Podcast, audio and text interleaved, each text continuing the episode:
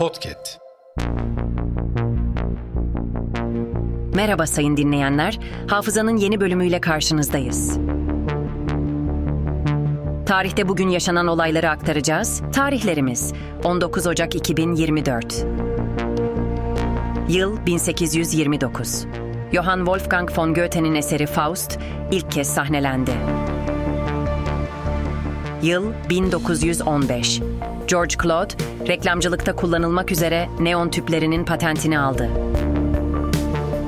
Yıl 1960. İsveç'in başkenti Stockholm'den Ankara'ya gelen İskandinav Hava Yolları'na ait yolcu uçağı Esenboğa Havaalanı yakınlarında düştü. 42 kişi öldü.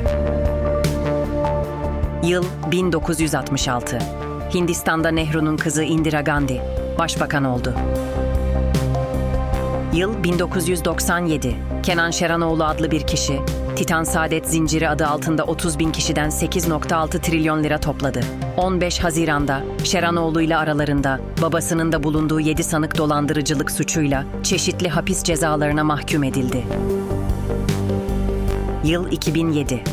Ermeni asıllı gazeteci Hrant Dink, Agos gazetesinin önünde uğradığı silahlı saldırı sonucu öldürüldü. Yıl 2024. Türkiye'nin ilk uzay yolculuğu gerçekleşti. Türk pilot Alper Gezer Avcı'nın içinde yer aldığı uzay aracı, Florida'daki Kennedy Uzay Merkezi'nden başarıyla fırlatıldı. Hafızanın sonuna geldik. Yeni bölümde görüşmek dileğiyle.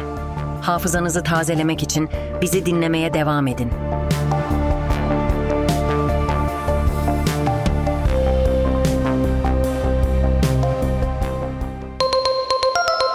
Podcast.